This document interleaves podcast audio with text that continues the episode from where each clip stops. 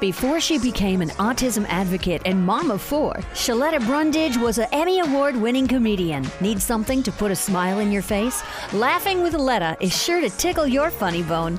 Check it out, but pee first and make sure you ain't drinking nothing when Shaletta's on a roll.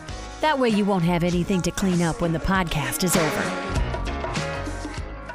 My husband was hoping it skipped a generation, but apparently it did not because my children are as, how can I put this? nicely in case they grow up and hear it unique as their mother. So, for Christmas, of course, we got to do this virtual Santa. You know, we can't go sit on Santa's lap. Everybody social distancing. I don't want to bust Santa in the mouth for getting too close to my kids, right? So we do the Mall of America Santa. Love Mall of America Santas. They are just the best, right? If you have not done Mall of America Santa, it is worth a trip when COVID is over. And if they're still doing them virtual, get yours next year. They got a black Santa, they got about four or five white Santas, and all of them are the bomb.com. So, I get them all of America Santa. We get everything lined up. Christmas Eve, 12:50 p.m. We're gonna get Santa on the computer. It is gonna be amazing. The kids are gonna lose it because we didn't tell them, right? We just told them, hey, um, we're gonna eat lunch early, and then you know we got to get somewhere at 12:50. So they were dressed. I made sure to do their hair because I knew I was to take pictures and put them on social media. So 1250, we get Santa on the laptop in the kitchen at the table so all the kids can gather around. And they saw him. And he came on and he was so jolly and he was so nice and the kids were clapping and jumping up and down and screaming. And then they sit down with Santa. Now, normal kids would sit down with Santa and read him their list. Well, Santa, this is what I want. I want this, this, this, this, and this. Tell Rudolph I said, hey, Merry Christmas. Not these Brundage babies. No. Mm-mm. Daniel's trying to teach Santa how to sing that girl Laylay's uh, slumber party, right? He's trying to help Santa learn the words to that girl Laylay's song. Okay, then Cameron gets on, my daughter, and she's falling in love with cornbread. Famous Dave's cornbread mix. She loves it. She could eat it for breakfast, lunch, and dinner. The girl got a piece of cornbread a couple weeks back, fell in love with it. She thought it was pound cake. So I figured I'd give her some and she won't like it and then she won't ask for any more. Wrong. She loves it and she's trying to get her brothers to eat it. They don't want it because they realize it is not pound cake. She gets on with Santa and she says, Hey, Santa, have you ever tried cornbread?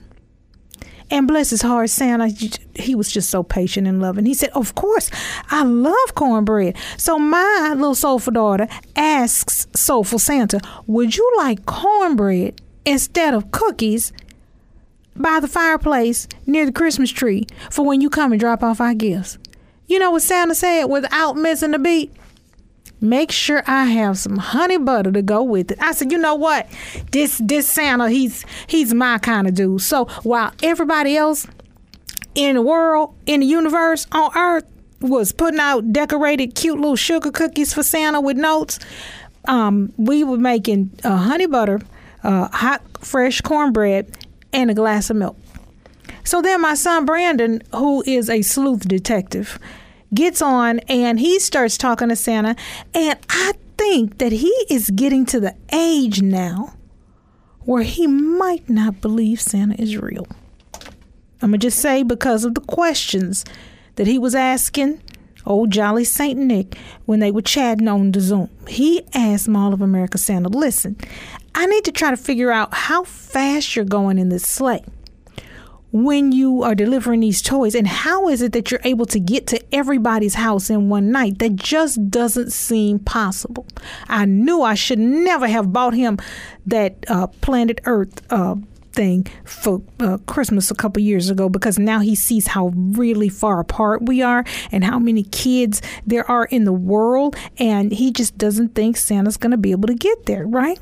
So Santa explained to him that he has helpers and, you know, everybody's got a different station depending on what continent you live on. And okay, well, you know, he understands continents because he's got the globe. So it's all good.